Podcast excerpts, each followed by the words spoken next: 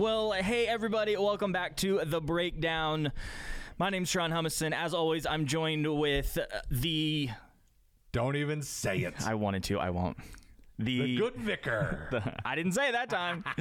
yeah. Uh, the lead pastor, the good vicar, the big cheese, the boss man. I am Nick just Pierce. like anybody else. No one's saying that I you're not. even- They some people are starting to catch on that I don't even like to be labeled as Pastor Nick. Now, like if if it is a very formal situation, Yeah. or maybe we don't know each other, Yeah. I could see that. Like, oh, hey, Pastor. But uh, these are like people that I'm friends with. Like, we've been to dinner. You've been to my house. I've fallen asleep on my recliner while you've been at my house. Don't call me Pastor Nick. So I've enjoyed that there's actually people that I've heard like in the lobby call you uh, the good vicar, I know it. and it's um it's it just makes you feel so There's good. one individual named Adam who watches the breakdown. So, Adam, you're watching the breakdown. Hello. Good morning to you. You should just listen to it. There's, it's not worth watching. It's not worth watching. He's like, it's going to catch on. They're going to call you the good vicar. he told me that like the first time, like probably first second episode when I when we did that, Yeah. he's like, "Dude, that has to stick." I'm like, "Does it?" Like we did it as a joke, but then then it turned into something. Oh, man. Well, because it started with another family. I think we've talked about that. But Oh yeah, I'm just Nick. You guys even do this to me on staff. They're like, you're the boss, so you can do whatever you want. And it's like, yes, we were please. sit, we were sitting in pastors meeting. It, I think it happened in pastors meeting, then it happened again in staff meeting this morning. So you're What you're just blessing. Nick. What a blessing. Just Nick. Just Jenny from the block. Come on. So here, this this is we'll just be like, hey, welcome to the breakdown. As always, I'm sitting down with Nick. Nick. That feels weird. No, it doesn't. It actually does. I don't know why. Anybody that's known me for more than two minutes will be like, yeah, that's just Nick. Okay, here's the here's the unpastoral part of me. Do you do you know the do you know the show? Um, oh, it is now totally Oh, so escaping want me my to brain. be unpastoral too? oh, Duran's under a little bit of stress. We have a lot going on. It's Holy Week, if you didn't know that. And so he has that? so many things running through his mind that he can't come up with. What is the name of that show? Oh, my wife is going to be so mad. Uh, How I Met Your Mother. Nope, Big nope. Bang Along, Theory. along, I could sing the intro song. It wouldn't be good. Okay, we're all right with that. There's Welcome a- to the breakdown. For the first time, we have a musical guest with us. Give it up for Jerron Hus- What is that? Okay. Humiston. Cue the applause track. Oh my gosh, the, the the ending of it's like, who's that girl? It's Jess. New girl. New girl. Thank you. Good ah. night. So, I and- oh, hold on. Disclaimer. thank you so much for knowing that. I only know that because of my wife and Pastor Sean. Listen, I love that show. Like, I'm un, I'm unashamed. Uh, I love that show. so, what about new? wh- Yeah, where are you So- going with this? There's an episode. Jess? No, no. I mean, Is this maybe. one of those like everybody on staff is a character from New Girl? Oh, we need to take that Facebook uh, Uh, quiz to see who we who's are. the crazy guy? uh, there's Schmidt. No, not Schmidt. The other guy. Then there's uh, Jess, Schmidt, Nick. N- I, am already Nick. So it's funny. There's an episode where he Nick is like trying to pronounce his name weird, and he's like Nick, Nick. Yeah, I- and I'm like, so that's what I want to say when I was like, then I'm sitting down with Nick, N- Nick. No, it just feels weird. No, it doesn't. It just does. Now, if you were talking to anybody else, like, do you ever walk up and just be like, "Hello, physical therapist Jeff"? I actually do because we've talked about this. Because we've talked about it, but nobody does that in any other context. Hello, burger flipper uh, John. Yeah, exactly. Like maybe doctor. Okay, I'll give you that. But Hey, you Walmart went to stacker a heck of Joe. A lot of school for that. That's true. Well, I guess I kind of did too, but still. but that doesn't. Listen, they're, they're here. They're here. There is a reverence to the authority and knowledge that you bring to the mic. Whatever. I'm I'm just I the, bring hot air to the mic. Let's I'm the real. the host that goes, mm-hmm, yeah, that's good. I'm just the background uh, uh, fodder. I, I just Do you ever just sit there and be like, I think he's full of it? Like, I, I'm to fact check this. I don't think he, like, what? No. What does he know? no. I What does he know? I, I'm I am implicitly trusting. Which is something we've talked about from stage. Like, don't just trust me. Like, fact check me. It's like, I'm just going with you. this. Nick's Nick's tagline is I'm gonna go with the guy who rose from the. I'm like I'm just gonna go with the guy who talks about the guy who rose from the grave. So, so the geek out, you know what I was geeking out on this morning? Easy there, buddy. He- Sorry. He, just cheered his My bad. coffee cup Yes. What, what, what were you geeking out on this so, morning? Um, so you know I'm passionate about Panera recently. That's an understatement of the of the century. Panera needs to sponsor the podcast. Oh my goodness! Nick joined the, um, charged lemonades. Whoo, they, those good. You joined that uh, Those good. Panera monthly. Sip Club. Sip Club. So I I got up this morning, and most of the time, all of my family is sleeping. Dayton went to work. My son, my wife was up, but she's you know just chillaxing. I said, hey, I'm just gonna go leave a little early for work. I'm gonna go head to Panera, grab a cup of coffee, and I'm just sitting there. Two cool things happened. Um, one, an individual walked up and gave me. Uh, Money?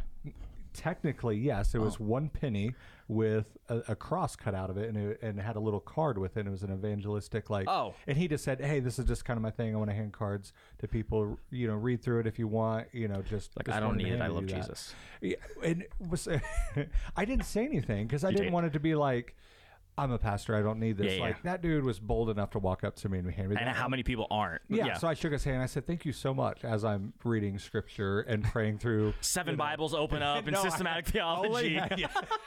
I don't think this guy's saved over there. Let me, let me. He needs a card. He needs extra No, Jesus. I just had my phone open, but I was, I was praying through. I was reading scripture, thinking about Sunday and different things like that. And so that was a cool thing that happened. But I was geeking out on confessionalism. Okay. Yeah. Okay. What the heck is that? Yeah, no, no, because uh, people are like they know that I like to geek out, and so even on the personal side of Yeah. not just Pastor Nick, but just who I am, uh, I like to geek out, and so just some close friends were like, "Hey, what do you think about this?" And so googling it, and it's like, should churches hold to uh, similar doctrine? Should that be the focus, or similar values?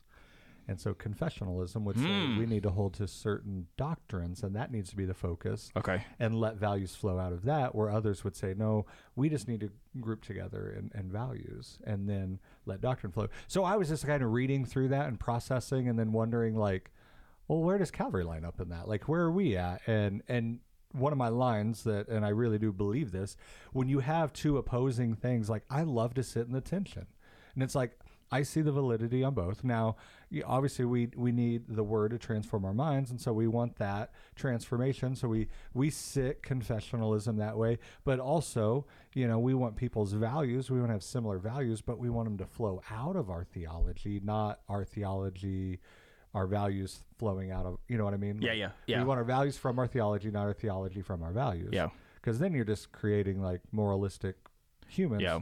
But they don't have that standard of theology. And so I was just kind of geeking out in my own mind, thinking through this, like going down a lot of rabbit trails in my own mind. And this individual, just like so bold, so heartfelt, very genuine, like, and Yeah. this is that, hey, like this is just my thing, and here's a here's a little Bible verse that talks about salvation and a penny, and it had this little kind of thing that went along with it. And I was just like, how cool is that? So if that was you, if you're watching the breakdown and you walked up to Just happened. yeah, and you gave me that. Thank you for that. That was even even though I do have a relationship with the Lord, I was very encouraged by Yeah. that. And then I was like, why am I not doing stuff like that? I'm sitting over in the corner sipping coffee, having conversations with the Lord, and I didn't tell one stinking person. Let's let, like, but let's call it for what it is. You just want another reason to go to Panera every I two hours to get your drink. I just want to Yeah. do the Lord's work. Hey, you're not complaining when I bring you one back. Listen, I'm not. Com- no, you're right. I'm not complaining. I'm just saying. Yesterday, working with you, Oh, man. um, in the hours that we worked, I, there there was a tension where I felt like if if you remove the word Panera, it sounded like you had a drug dealer. Like I'm just gonna call it like it was. I I'm just telling you, the lemonades are good, baby. The They actually are. They're they're really good. And then I, I really am jonesing for an iced coffee. So we need to hurry this break. Okay, we're gonna hurry the breakdown up so we can hit so we can head out to. So yeah, there we go. So what are we talking about today? What do we? So you kind of you how did we jump into this? What was what was going on? so you've kind of talked in a roundabout way, kind of where I'd love to take Where you want to go? Uh, the, the direction. It is Holy Week, Holy at Week. least at, at the time of the recording. this uh, is our this is our Super Bowl. this is our yeah, and so uh, you and I had kind of talked about uh, just in conversation for me, even growing up in the church, how how refreshing it was when I came to Calvary, where there was an emphasis placed on Palm Sunday, Yeah. and then Monday, Tuesday, Wednesday, Thursday, Good Friday, Yep. Saturday leading into Easter and how it seems like the majority and not like a taking a shot sort of way, but we celebrate Easter Sunday as we should. Mm-hmm. Yep. But there's so much more you know and and we even had last night we had a, a whole service where we really it it services will use that loosely it was more like a full hour and a half of geek out where basically i walked away because I was, I was trying to tell london kind of she asked Oh, yeah, how it yeah, went and i said you know how nick always talks about having an evidential uh, evidential faith. Our Yeah. faith is an evidential Yeah, faith. yeah. Um, I said that's basically what the whole night was. It was like, hey, here's scripture, but then here here's the evidence that Yeah. that backs that up. And she was like, dang, I wish I would have been there. no, it was good. Yeah, it was one big, massive geek out, and just and to try to put that emphasis on it because we do, and and we all do this. I do this, and it happens. We read scripture, we compartmentalize it and think, oh, here's that story there. There's this story here. Jesus did this. Jesus did that, and then you get into the rest of the New Testament. Here's Paul and da da da, and like we have to see it as this like perfect congruent story that mm-hmm. God is doing amongst human history, Yeah.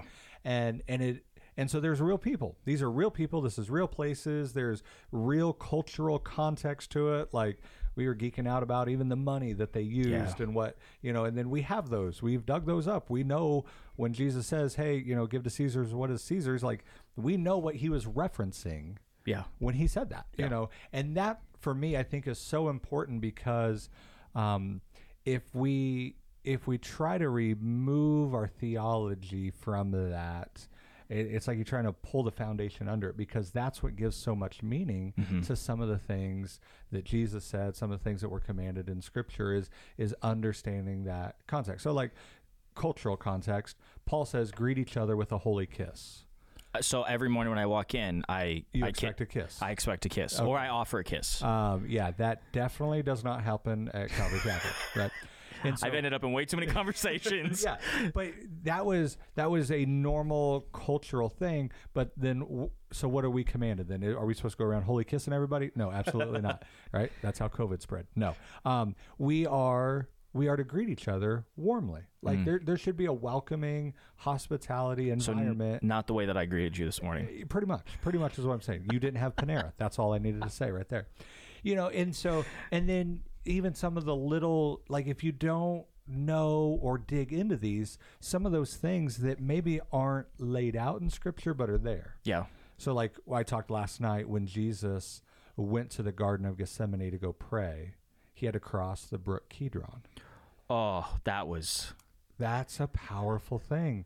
That it's not really detailed in scripture, but when you put the whole picture together of what would have been happening at Passover in Jerusalem when Jesus was there, mm-hmm.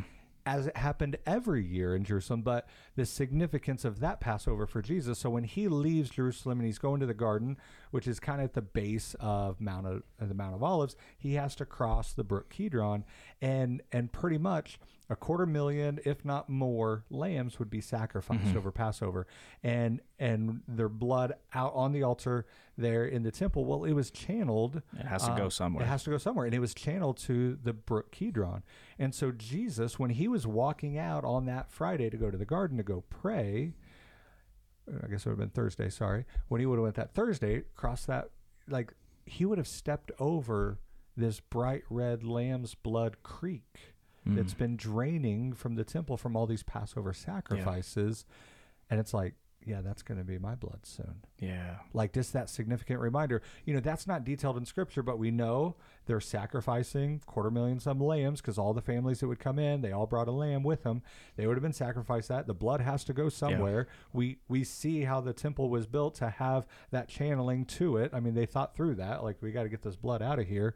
And just like any other good decent sewer system you know it had to go somewhere. But then when you think about but scripture does tell us oh he had to cross the brook kidron mm-hmm. like why was that significantly wrote in there and and for us, if we would have lived in that New Testament era, and even shortly following the life of Jesus, we would have got it. Yeah.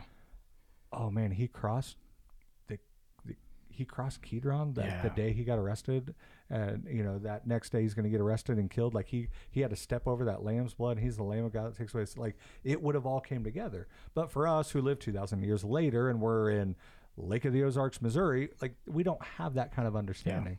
But when you walk through some of those things of the last week of Jesus's life, and to be honest, you could do that with the whole life of Jesus. You could do that through the ministry of Paul. You could do that through the whole New Testament. When you dig in and you see those things, the the greater significance to what we hold near and dear in Scripture kind of really rises, Yeah. and it's so good. So that's one of the that's one of my favorite things about it, and I'm still learning these things, and I just and it just brings such uh, greater significance for me. Yeah. like not that Jesus needs more, but just to our faith. Going Yeah. back to that evidential faith. Yes. This is real people, real places, real locations, real things. Like me and you could at Passover go back in time if we could. We would see this bloody Kidron Brook. Yeah. I mean, that's that's that was a real thing. But then when you when you bring the fullness and the significance of what what that means, then it's like, oh man. So so yeah, like that's that's a key thing that I just love on the geeking outs is like there's so much there, like uh, and so many people, just gonna call it like I see it.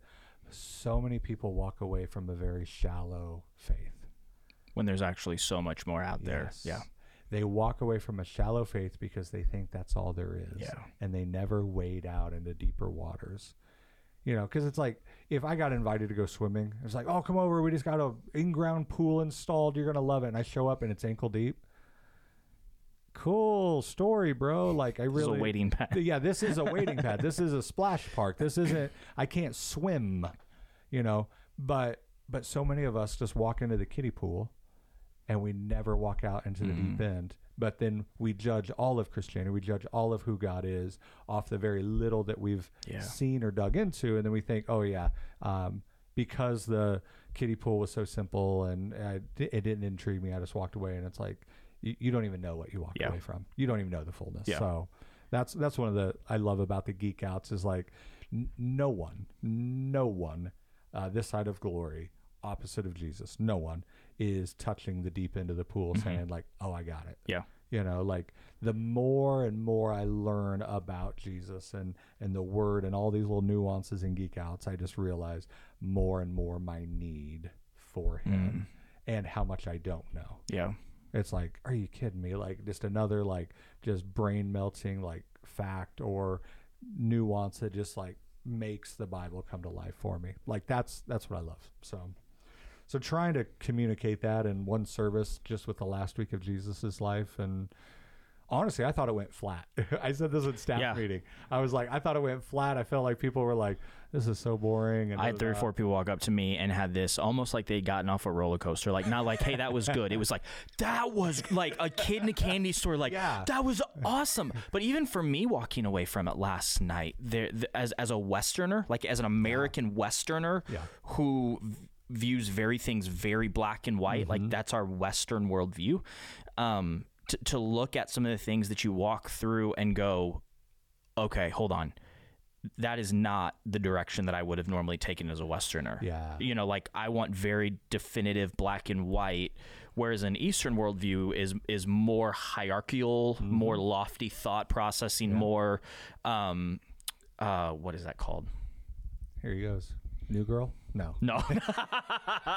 Way to bring it back. um oh, what do you call something? Like a philosophical? Yeah, yeah, yeah. Okay. So like, you know, where you know a- lot of of Hebrew schooling was very philosophical. You know, it was it was so. auditory. It, it was learned not through pen and paper, Yeah. obviously, or chisel and But he was sitting sitting down like this and having a conversation, repeating it over and over again, and sharing. And so even walking through that last night, like I driving in this morning, um, there, there's a song. Uh, I sent it to you guys on our text message. Yeah. The new Phil Wickham song. Yep. Yep. Um, So so Wickham, you should follow the breakdown. yeah, that would be awesome. He followed us. He reshared us one time on social media before you got here. Challenge accepted. There it is. we got to get it. We tagged him in one of his songs that we were doing, saying, "Hey, rocking this," and he was. He I'm gonna, it I'm gonna. I got to it. figure out a way. Do it. Um, okay, go ahead. But I was, I was. I was driving in this morning listening to his newest song called "Sunday's Coming," and there's a line in the song um, uh, that talks about after Jesus has been crucified and he's laid in his grave, and the song kind of builds up to this point where where the women show up before dawn, and they see the stones already is gone, um, and they walk inside, and the angel says, "Why are you looking?" For the living among the dead. And I am literally in, like, I am in my truck sobbing, Yeah. just like profusely sobbing, feeling very manly. Like, Oh, yeah. I need to give some of my man card right now. like, here, take it. But for me, it was just the reminder as we've walked through, and even after last night, walking through some of the things like, Sunday's important, but we don't have Sunday unless we have Friday, and we don't have Friday unless we have Thursday and Wednesday and Tuesday and Monday and the rest of Jesus's oh, life. Oh, yeah. And so many times in our Christian faith, I feel like we compartmentalize. Mm-hmm.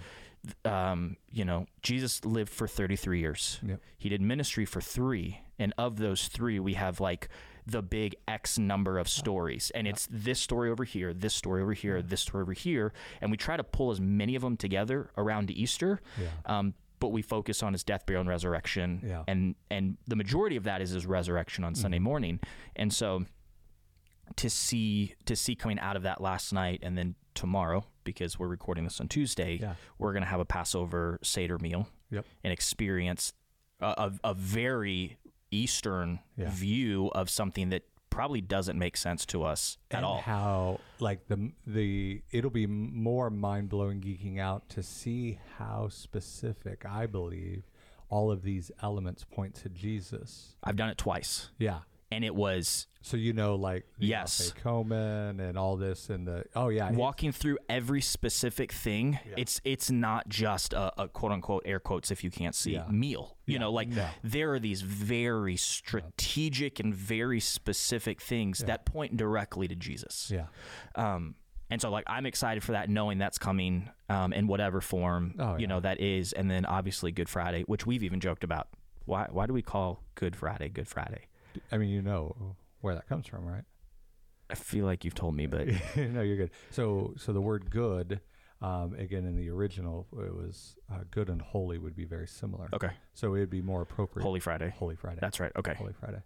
Which okay, so speaking of that, a little bit of a side turn. Talking to somebody last night, they we we made the Holy Week cards to invite Yeah, yeah. people to our different services, and they were talking to someone and said, "Hey, you should take these to work and share those with your coworkers." And they said they will never show up.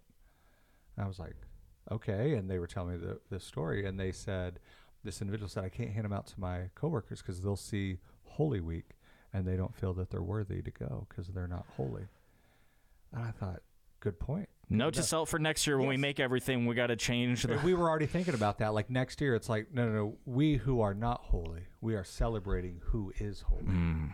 The Holy Week is an invitation to those of us who are not holy Mm. to celebrate the holy. Yes. You know, but yeah, so yeah, Good Friday, Holy Friday is what we would call it, and and so like last year, um, the last two years, we did a, a Maundy Thursday, Thursday, yep. and the only reason we didn't this year is because we were trying to get our Christ and the Passover on a Thursday because that's when Jesus celebrated that Passover and the last meal. They just weren't able to make a Thursday, so it's like let's do it Wednesday. Um, and and so we at this year went Monday, Wednesday, Friday instead of a Maundy Thursday, which is when Jesus celebrated Passover and he washed the d- disciples' feet, which is that word Maundy, which comes from command, you know, to to do the same or whatever. Um, but I I think it would be neat um, to to to figure out in the next years, you know, what would not just like so take Christ in the Passover. We're just going to watch this individual. He's probably not even going to partake in it. Like actually, he's just going to Explain about, about- it. Yeah, he's yeah. not really going to eat some horseradish and start crying on us. But to to let's let's actually do the things that Jesus did that last week. Yeah. Maybe maybe not the beating and the cross, but you know, let's take a Passover meal together and remember Christ. Let's wash each other's feet. You know, and it sounds goofy, but let's bring significance to it. Like, you know, even through the week, like let's teach on the things that Jesus was teaching on. You know, like Yeah. you, the commands that He's giving us in those that last week or whatever. Let's lean into that. And and so somebody at Calvary, the Carsons, Yep. we, can we use last names on the breakdown? We are. So the Carsons, We just did. So yeah. So Jeff, good friend of of ours, said uh, he even said it last night. He said this the last couple of years, but he even said it again last night. Um, so when I came to Calvary a, a couple years ago, this will be my third Easter now. So the first year, I kind of brought all the crazy. Like we did morning devos that were live Yep. um, here at church. This year we recorded them. I got to sleep in. Praise the Lord. Uh, but we had we had Holy Week devos every morning, walking through each day of Jesus's life. Then we had um, Monday, Thursday, Good Friday, Big Easter, like bringing a lot of significance to it. And Jeff, uh, that first year and even last night was saying, I this is what the American church needs like what you're saying like we we need to unplug out of our western american mindset and we we need to not should not no we need to plug into the significance of this week because if we could really do that well you know we would allow this week to not sustain us like that's all that we need, but it would reframe our thinking for the rest of the year. Sunday becomes vastly different, in my opinion. Oh, yeah. When you frame it through the Sunday's always a celebration. Yeah. That's never going to change. Yeah. Like death was defeated, Amen. conquered once and for all.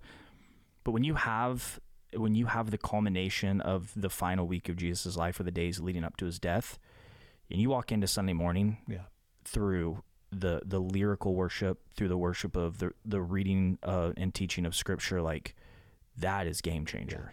And so he always just he has said even last night just loves the significance that we have and that we bring for not just Easter, which we should, Yeah. but all of Holy Week. Yeah. Like this really is our Super Bowl week, and and it is hard. Like we we both are. We've had to punt uh, appointments to a couple weeks back because we know this is hey we're going to be full this week. There's projects that we're working on because we we we want this to be that significant, and it makes it harder for us. But like all of us, whole staff, we we want those problems. Yeah. we want that because of what this week is, and um, and so for me, I think even just uh, not even in that pastoral context, but even for me, it it every year it's a good reminder for me. You know, you think, okay, what are you going to teach on next Holy Week? We're going to teach on Holy Week. Like, isn't that same thing you did last year? Yep. You know, and I'm that keep doing it. thick-headed and stubborn that I'm gonna I'm gonna miss it. We don't need to be- reinvent the wheel. Yes, Like we need to we need to continually remember and remind ourselves, which is such a theme all through Scripture. Mm. And there's so many angles that you could take to it because, like you said, Sunday, awesome. But what led us to there? Yeah. Like we jumped in last night at like Palm Sunday. yeah, You, you could jump in at the baptism of Jesus.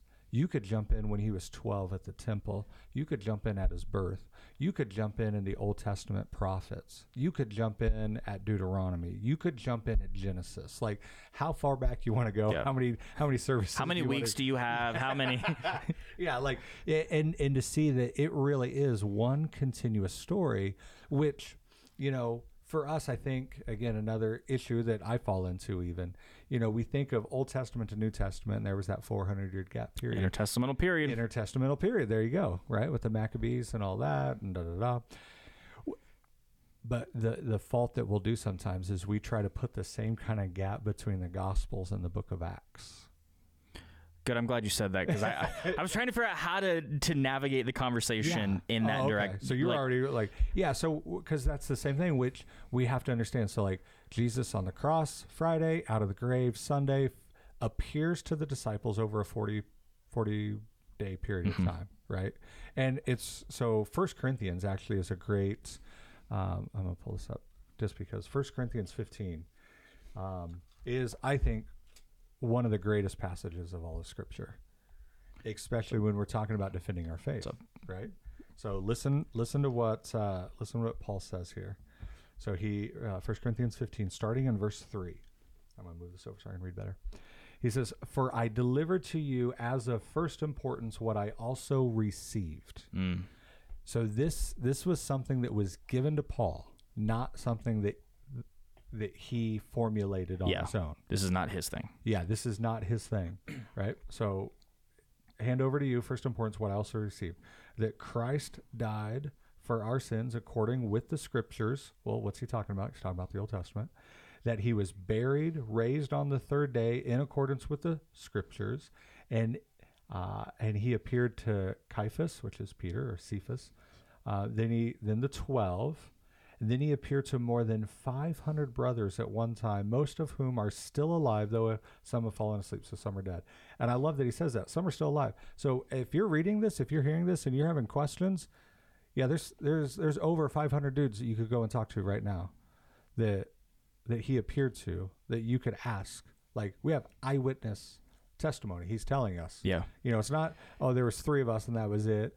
And then again, critical scholars want to say, oh, it was a mass hallucination, which does not happen. There is no mass hallucination. Hallucinations don't happen. But and he says then then he appeared to James, which is key because this isn't James, one of the apostles. This is James, his half brother, who was a hmm. non-believer during the life of Jesus. So if you remove this little passage of scripture, what you can what you have no evidence of is Um, how did James, as an unbeliever, did not believe in his brother Jesus as the Messiah, as God, right? Clearly given in the Gospels. You open up the book of Acts, and now he is the leader of the church in Jerusalem. Mm-hmm. What happened to James? Why why was he not a believer up until the death of Jesus? But was after. And then 50 days later, you know, or probably a few more years maybe, we're, we're in Acts, and now he's a leader of the church proclaiming Jesus as Messiah, as God. What happened? He appeared to his brother. He appeared to his brother. Where's that? St- I want that story. right? I want that story. And then, and then he appeared to all the disciples, and last of all, as to one untimely born, he appeared also to me. And he says, I'm the least of the apostles, unworthy to be even called an apostle because I pers- persecuted the church, but by the grace of God, I am what I am.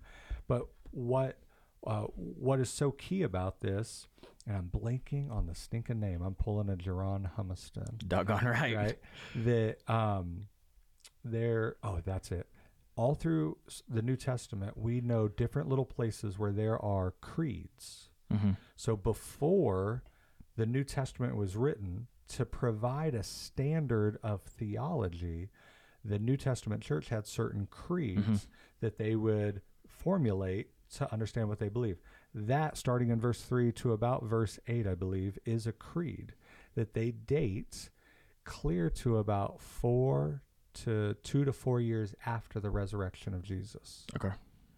So when people say, "Oh, the New Testament was written so long ago," like because First Corinthians, I believe, was was written probably uh, thirty to fifty years after Jesus. That's what I would have said. Yeah. Yeah, it, Yeah. it was. It's just what you would have said That's too. what I said, Okay, yeah. good. I'm glad that we're in unison on that. um, you know, they would say, "Oh yeah, th- there's so much that could have happened," but then when you start seeing these creeds that we are finding in the scriptures like that, and it and it brings us closer to the dates of the actual event. Because here's the key: we didn't write a New Testament to create an event We the wrote- event created the New Testament. Mm-hmm. And that's where critical scholars and atheists don't get it. Yeah. We didn't write the New Testament to create an event. The event happened first. The event, historically accurate, happened first. The creeds show us that there was already a formula formula of theology that like what you were Yeah. talking about that was rooted in their Jewish heritage of oral tradition Yep. which isn't the uh, microphone what, what's that called? That game kids play? A telephone, Telephone. microphone. I was like- I have a microphone in front of me. Like what's that game? Tell it's not the telephone game um, and that's not like that's the worst analogy when people are like oh yeah I play the telephone game. No wonder we don't understand. No wait like that is not what happened here but these creeds were used um, to formulate theology before there was the written New Testament. And so Paul's just including that in there, like, hey, I'm delivering you what's important. What?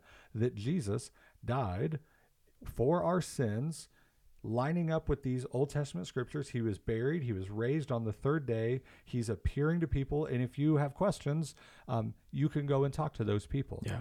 Like it just it brings and again go with any ancient history um, the gap from the actual events to the writings specifically now even oral tradition is so close from the event to what we have so like um oh what was his name 333 alexander the great Mm-hmm. most of what we have written about him was written 500 to 1000 years after his life Mm.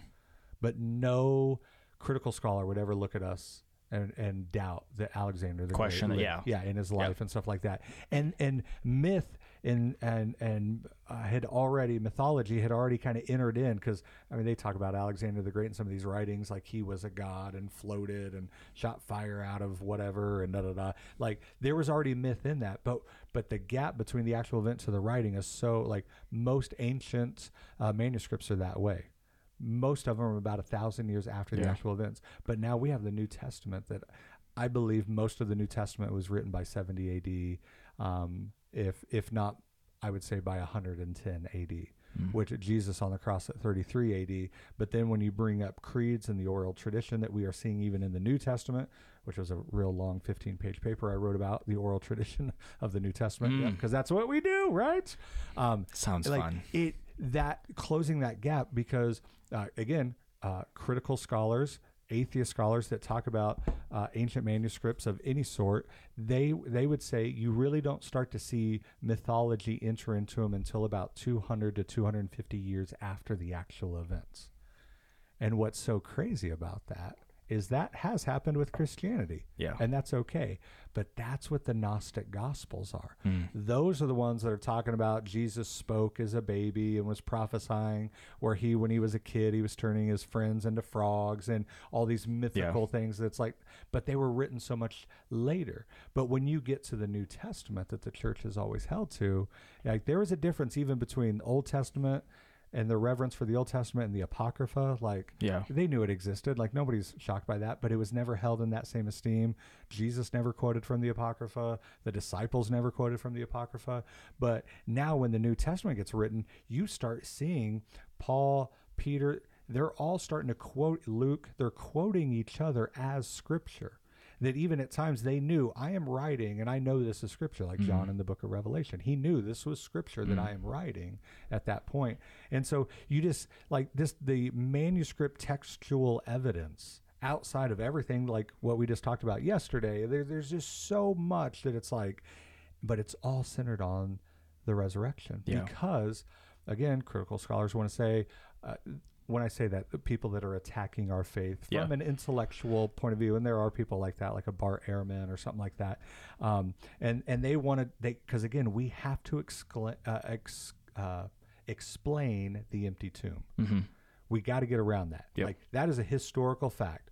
Okay, now how do we do it in a way that does not make Jesus God? Because the moment that we invoke that yes, Jesus was God and he was raised from the dead, now you're accountable to him. Yeah. And so we got to find some other way. And so there's always the attacks of it, but every time they throw a fiery dart at it, it it doesn't it doesn't crumble the foundation of Yeah. it. And and again, going back to the shallow end of the pool, it's like if you're struggling with your faith, could it possibly be that you're being called out into deeper waters? That you should struggle in being an ankle deep Christian theology because you're not supposed to stay there. That was great when you were a young believer, but you you can't try to mature and stay in, in Yeah. that same waters. Like I used to do a study with our students every year. We did this, um, and it was I I would teach through pretty much the the red thread of Christ through the Old Testament into the New Testament. But I didn't use my Bible. I used Baby's First Bible, and I absolutely That's did awesome. nice little yellow plastic Bible, and we would read through it. Like it was like five, four stories. Wonderful when my kids were three and four. Not when they were middle and high schoolers. Not when they're middle and high schoolers. But for some reason, now here we are as middle and high schoolers that are, you know, we got sex, drugs, and rock and roll. My friends are on drugs. My, you know, friends are getting pregnant. I'm getting pregnant. I'm having sex. I'm dealing with all these. What am I going to do with the rest of my life? And what do I have? Baby's first Bible theology. And it's like, and then that's mm. what we walk away. Oh, this doesn't work. It it wasn't yeah. that Bible was written for a three year old to understand, like In their terms at in that their time. terms, yeah. But you're in middle and high school. Grow up. Yeah. And now, even as adults, like "Oh, I just don't know. I'm having doubts. Like, yeah, because you're not supposed to stay there in the kiddie pool. Kiddie Like, pool's not fun when you're an swim adult. out deeper. Like, be a man. Like, let's go. Get your weight up. I'm getting that fired up now. But don't laugh at me.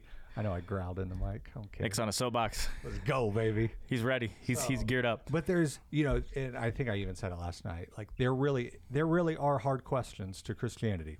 I'll, I'll say it right now. There's absolutely some hard questions, but there really are good answers. Yeah. For those hard questions that I believe that the world is asking, and the church needs to, church needs to grow a pair and answer them well. Yeah. right? Like we, we we need to grow a spine. We need to stand firm. And and because a lot of people are like oh that's a hard question. How do i answer that? Or or that's a cultural sensitive topic. How do we lean into that? With the stinking word of god. Yeah. be a man of god and stand firm on the word. Like you don't have to worry. Like the word of god is a sword. Like learn how to handle it. It'll cut you don't need to sharpen it. It's already sharp. Like it doesn't need you. It needs you to hold it. Yeah. Uh, understand which part of the sword you're supposed to handle. The handle, not the blade. The blade's going to cut. Just stand there, uh, kind of like in the Sandlot. Remember the Sandlot, the movie? Oh yeah. And he's like, "How do you catch the ball?" He's like, "Just put your glove up in the air and I'll do the rest." Yeah. That's us. Like we're smalls. We're for Jesus. We just stand there, put our hand up in the air, proclaim the name of Jesus, and just let him let do take the care of the rest. rest. and he will take over. Like we're the donkey that carried Jesus into the world. Understand our role there. Like the word of God is going to cut. So we don't need to like how do I answer this well? And I, you know, yes, answer it in truth, answer it in grace. Yeah. Which uh, sometimes the church isn't too good about. We like Mm. we love the truth, but we don't want to show grace to the sinner. Yeah. Unless we're the sinner, then we want all the grace in the world. But it's like share the truth in love, share the truth with grace, share grace with truth, share love with truth. But let the word of God cut, and it's going to be fine Yeah. you know and whatever consequences we endure because of the word of god because of our faith in jesus we what's romans say we shouldn't even worry about the sufferings compared to the glory that's going to be revealed to us Yeah. Welcome to holy week what's that have to do with holy week where where how did i soapbox to that he is literally just standing here looking at me like i don't even know he just pull his string and let him go It's like you're the Energizer Bunny. We just kind of, I just kind of do this, and it's like, nope, this is the point where I just let let it go. let it go No. sorry um What does that have to do with Holy Week? Everything. every you know what good good call I got you. everything Because everything has to do with Holy Week. Everything has to do with Holy. Sorry, that was that was the easy out. That was the easy easy Oh. out. So we are. So we got Christ on the Passover. Then we got Good Friday, and then Sunday, Easter Sunday. Like, I'm I'm really excited. And we were at lunch the other day. Oh This yeah. cool. This was cool. Yeah. Like so, all week. Like, let's just be honest. We're we're all stressed. Yep. We got a lot of stuff going on, a lot of extra projects because we want the church to look good. Um, like we're trying to figure out our flow of traffic and parking so some kid doesn't get smoked in the parking lot. Like we just we have a lot going on. We get it. We're doing a whole extra service on Sunday on top of the three extra this week, which is all atypical. Like we're all running high caliber. We're all stressed. We're all da da da. But it's so neat to see how God is just like in small little ways giving us encouragement, like the guy today at Divine appointments. divine appointment. You know, the gentleman said just a few words to me, handed that uh, evangelistic tool to me, and it was just like, for me, it wasn't, oh, I need a relationship with the Lord. It was a reminder, like, I got you. Yeah. You know, and so we were at lunch yesterday, Yep.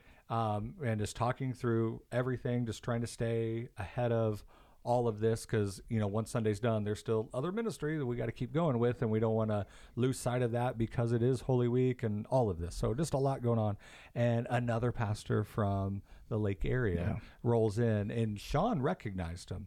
I we've met him once because at Yeah. that pastor's prayer thing, but Sean recognized him and started talking to him, and he just did a funeral service for a, a dad of.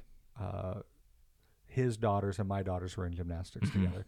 And and so i was able just to say like and he did a phenomenal job. My Yeah. wife said like was just such a great uh great time and how he was able to share. And he was like dude that was totally the holy spirit.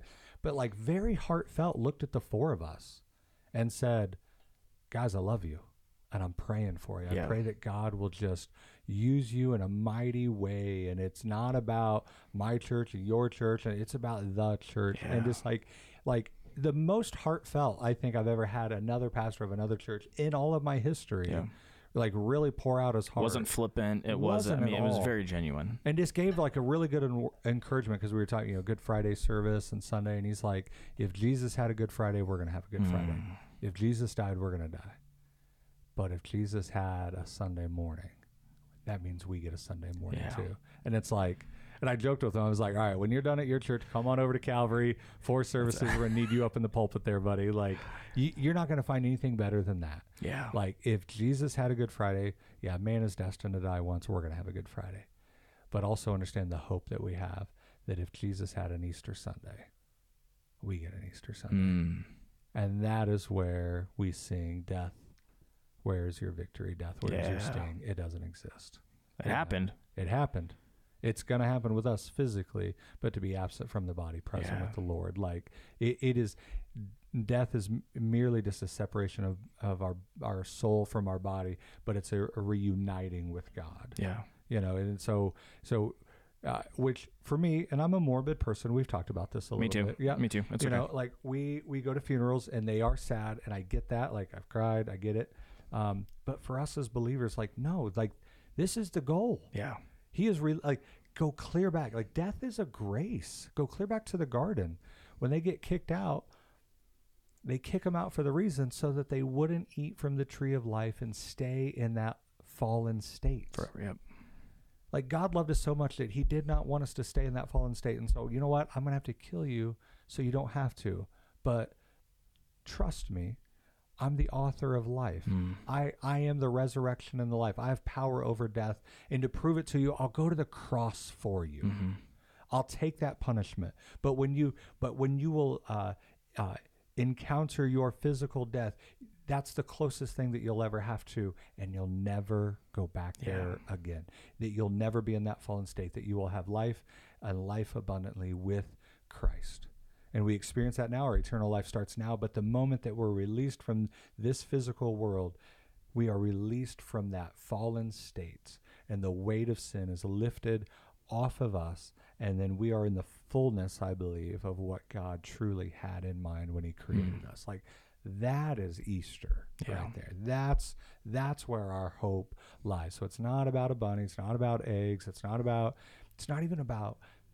All right, here I'm going to get shot. It's not about family. Yeah. You know, we look at Easter like, oh, we're all going to go to church together as a family. Wonderful. We're all going to then have our Easter ham and we get together and it's a time. Absolutely. But if you are not taking time to understand the significance and the fullness, not just of the cross and the empty grave, which is the pinnacle, Yeah. right? But it's the whole mountain of what God is doing through the landscape of human history. That's what matters on Easter. And we should bring a significance to it because uh, every week should be Holy Week for us. Like every Friday, we should kind of think, like, oh, yeah, Jesus died on a Friday. Mm. Every Sunday we roll in here. Why do we worship on Sunday? Like, again, that's another great defense for the resurrection. It's like you had all these Jews who worshiped on the Sabbath, and that was so holy. All of a sudden, this whole culture of people that have been doing this for 2,000 years all of a sudden said, you know what? Saturday's not where it's at. You know, Sunday, Sunday for the boys. Let's go. Like, why would they all of a sudden Yeah. switch? Because somebody walked out of a grave and they just walked away from all of their past Jewish heritage and are now worshiping on a Sunday. Like every Sunday, every Sunday is Easter Sunday. Yeah. Now, it might not be the actual day in which Jesus rose, but every Sunday should be a reminder to us of the resurrection. Every Friday should be a reminder. Every every Thursday should be a reminder to wash people's feet. Every Tuesday should be a reminder not to be that unfruitful fig tree Mm. you know every every monday we should we should celebrate where because we have palm sunday and that jesus was coming to, like like he he was starting that last week. Like every day we should be celebrating that as a small reminder of what jesus did that last week. Like every day's holy week. Yeah. so welcome to the breakdown what else you got for me anything else I got nothing. I, I you just had a couple small questions, nothing big, right? Did we fill our time? Did we? I don't think we ever have to worry about our, our filler? time. Do we need to? You know us pastors. I like to take a small short story and make it long. No, So- that's that's so good because I think so many times we we look at Easter as the holiday, like like th- this central focus, and it's like, no, you know, we've talked about that at the staff level and even a key leadership level. Like we want to be expectant on Sunday when we roll in here. Like, yes, it's always going to be a work day. Yeah. It's always going to be a work day for us, but we want to be expecting the Lord is going to move Yeah. might- mightily, powerfully. I tried just about made those a singular word. it, do it together. Whatever. Do it together. Um, whatever that word is yeah. um, you know, and to have that reminder, and it's so easy to do the checklist Christianity Mhm. thing of like, oh, I went to church. I went to church on, you know, Easter Sunday. We got the family together, went to church. Now we're gonna. It's like that's so much more than that, oh yeah. You know. And and how many? And th- this is where even I'm I'm struggling with and working through is I don't want to be done after our last service Sunday, and kind of just fall apart Yeah. and go, oh, well, now it's back to the regular thing. Like, no, Yeah. no, like, yes, there there is a monotony of our schedules tend to be the same Yeah. because Sunday's always coming, but there should never be like, okay, well, that's that's over. Now it's back to the, Yeah. you know, I love, you know, you, you see this in creation, and I think God did it for a reason for us. You know, the only thing that grows continuously in nature is cancer. hmm, Okay. Everything else grows in seasons, even our bodies.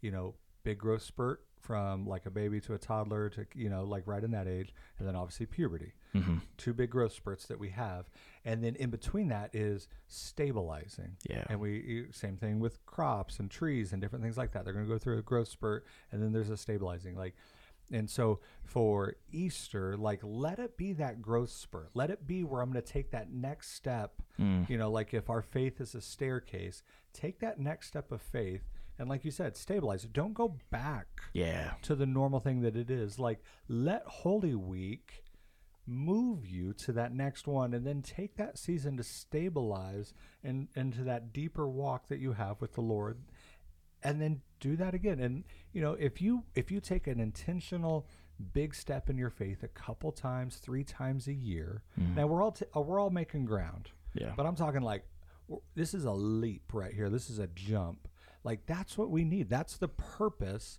that we're going to bring significance to it is i'm this is a part of that uh, be transformed by the renewing of your mind.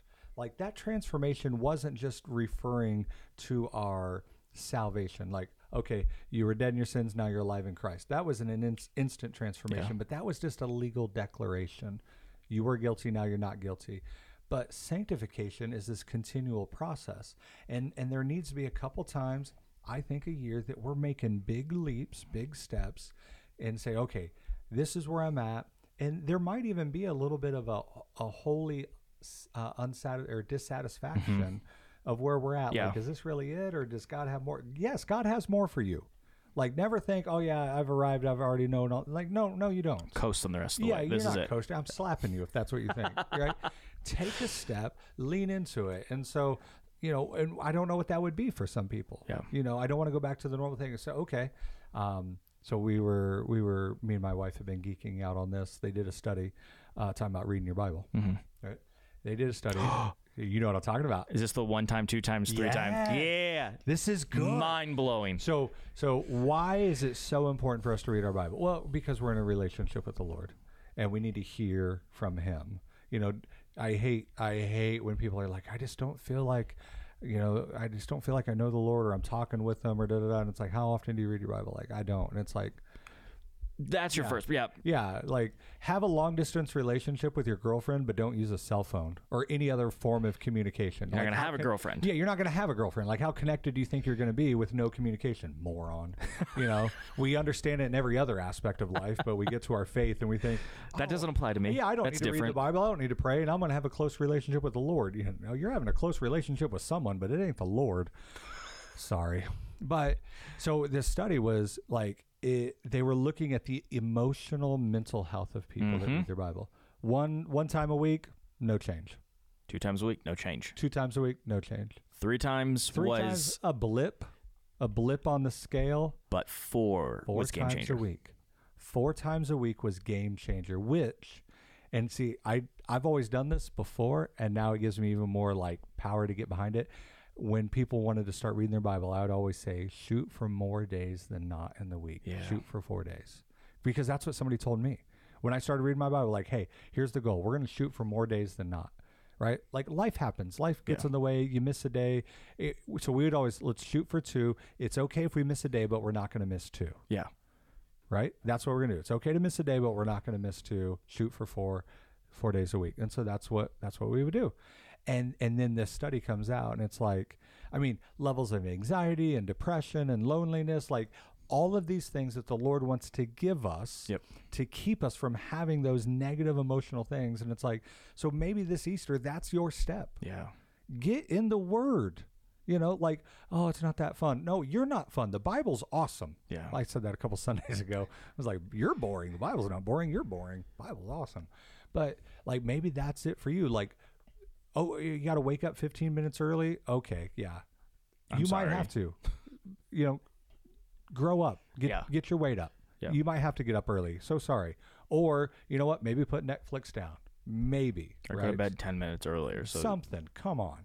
And or maybe it's prayer. Maybe it's serving. Maybe like it's going to be take a spiritual discipline but understand the discipline is there to bring about fruitful lives. Like we don't want to be that unfruitful fig tree. Yeah. you know no the spiritual disciplines are a means to the end and the end is a fruitful life for christ but but use Holy Week this Easter. Like, what is what's that? What's that big step? Yeah. You know, and and some people are like, I don't know. I'm just I'm just waiting for the Lord to show that to me. Are you? You're gonna be waiting a long time. Yeah, you're gonna be waiting a long time because it's like you, you already know it's plain to you. You know what it should be expected of you. Like you don't need the Lord to come up and be like, "Hey, don't you do, you do you think we should talk some? Yeah. Do you think you should listen to me? You think you should meditate on my word? Do you think you should serve one another? Like He's already shown us everything. Yeah. Like, d- don't be stupid. Well, that goes back to what we talked about a couple weeks ago. It's like the WWJD. Like we know what Jesus would do. What do we need to do? Yeah. What do like we? what, what do you need to do? And that's like, and a lot of times there's this fear and trepidation of I don't want to make the wrong decision, so I'm going to let the Lord reveal what it Yeah. is. And it's like you know what it is. Like Mm. Scripture's clear. Go to Scripture. Ninety percent of all your questions, you know, like Yeah. you're gonna have to dig. It's gonna be hard. You're gonna have to wade out into deeper waters, and it's gonna get uncomfortable. yeah. But the kiddie pool was never meant to be fun when you were 12 and then 20 and 40 and Step on some toes. When people, if you haven't already. if I haven't, I, I haven't. when people say, "I'm just waiting for the Lord to reveal it to me," that's pride in their heart. Because I'm better than every other human that should just be in the Word and understand. I need the Lord to speak to me in a different way because I'm special. Ooh, I've never thought about it like that. That's pride in your heart. You know what the Word tells you to do. And if you haven't read the Word to know, you know that there are pastors, ministry leaders, there are people that are further along in their faith. There's Pauls in our life that tell Yeah. us, like, if you look at anybody that has a vibrant, zealous relationship with the Lord, the Word is going to be very focal to their life. Yeah. Prayer is going to be focal to their life. Serving is going to be like, we don't need to play stupid. We don't need no. You know what? I'm better than most people. I need the Lord to talk to me. Like no, don't don't let pride take that over. Yeah. Don't you know? And that's that's honestly what it is. It's going to be an ego thing. No, I'm I'm so important that God needs to deal with me in a different way than everybody else. No, don't do it. That's how special I am. you know, if when the Lord has done that, look at who he was talking to. Hmm. See, we look in the we, let it be Old Testament to New Testament. We see these very individual uh, conversations, and we think, "Oh yeah, that's how the Lord's going to deal with me." Very individualistic. Yeah, like I'm going to be like Moses. I, I need to be up on the mountain with God for 40 days. You ain't no Moses. You know, like he he would never would have picked you. He Yeah. never would have picked me. Moses was one of the most humble outside of I'm out. Jesus. I'm out. Yeah. I would have been like if we all lived in the time of Moses, I would have been one of the idiots that would have thrown their gold into the fire, Hmm. blamed Aaron, created that golden calf Yeah. and been having the orgy around it. Yep. Like I would have been one gotten the snake bites, the you know, I would have been Achan, the sin of Achan. I would have been swallowed up by the earth. Like understand who you are. I know my sinful, prideful heart. Like thank the Lord that I was born in, in a New Testament, you know, the dispensation of grace, because the Lord Mm. know I'm going to need a lot of it. Amen. Be like, okay, you're you're too stupid for the Old Testament. We need to move you. we, we're the- gonna we're gonna move you to the dispensation of grace because you you're you're not gonna make it. You're not gonna make it at all, son. Okay, here you go. This is the best place for you, right there. All right, and so even Paul, you want that individual thing, like understand what Paul went through. Like, oh, see, people want that individual thing, but do you want to hear this from the Lord? Like when Jesus smacks him off that donkey, right? In Acts chapter nine, isn't it? So, so the Lord reveals himself to Ananias, and he's telling him, "Hey, go to the street called Straight. Go to the house of Judas. Look for a man of Tarsus named Saul." He goes, "For behold, he's praying. He's seen a vision of a man, and he, he kind of knows you're coming to get him, right?" So look down at verse 15. Go. For he is a chosen instrument of mine to carry my name before the Gentiles and the kings and the children of Israel. For I will show him how much he must suffer for the sake of my Mm. name. You want the Lord to hit you individually? Understand what he says individually to men. Like, thank the Lord that you just get grouped into being the church yeah. and he's not calling you out. Because anytime God's called a man out, to be chosen means to, you're going to suffer for a specific cause of Christ. Yeah. Like, so don't be prideful and ego about it. Take that big step, whatever that is for you. Lean into it. Don't try to make it sound because we well, want to sound super spiritual. We want to sound like the Yeah. Pharisees or the Sadducees in there. It's like no, no, no. Let your pride and ego, ego go.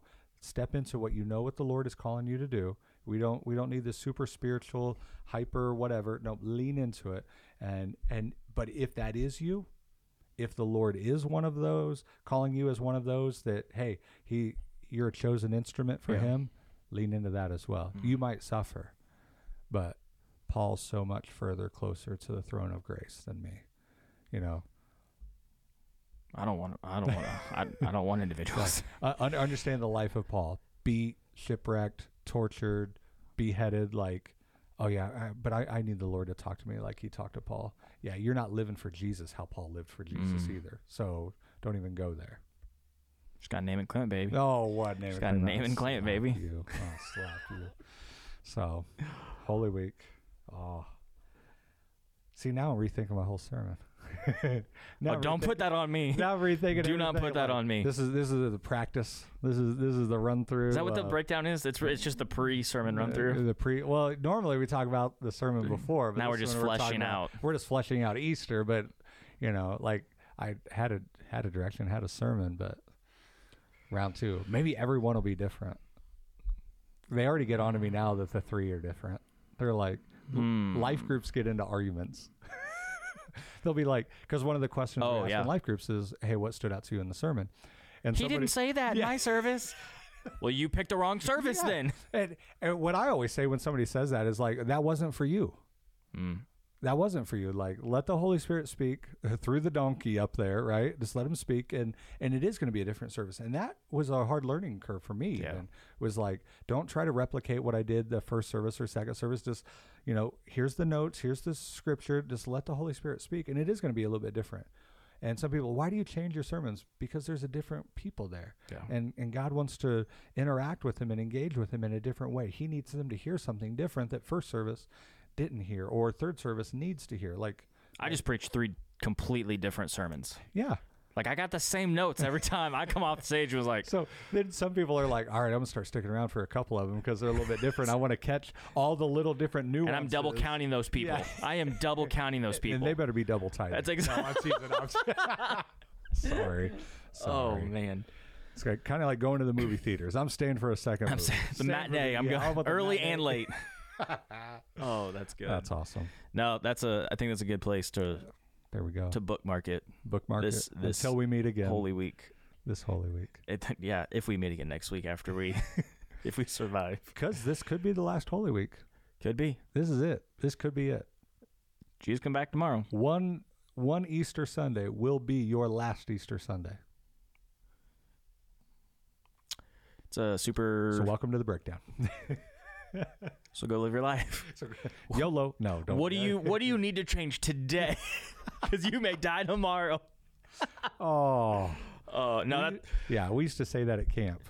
We'd we'd wake up every morning. We'd come out to the flagpole, and we'd pray. We'd say the pledge, and you know everything that Christian Americans do, um, and and we would say, "What's today?" And all the kids would scream, "Today's the big one." Why is today the big one? Because yesterday's gone, and you might not be invited to tomorrow. Now, like this is Wednesday at camp. Like, what do you guys got planned for us tonight? my parents paid for five days. Yeah. We're only on day three. They better get a refund for two That- days. That's probably what my parents would have said. They're like, uh, Mrs. Pierce, we, we have some bad news for you. Nick died at camp. It's Wednesday. Will I get the two days? What?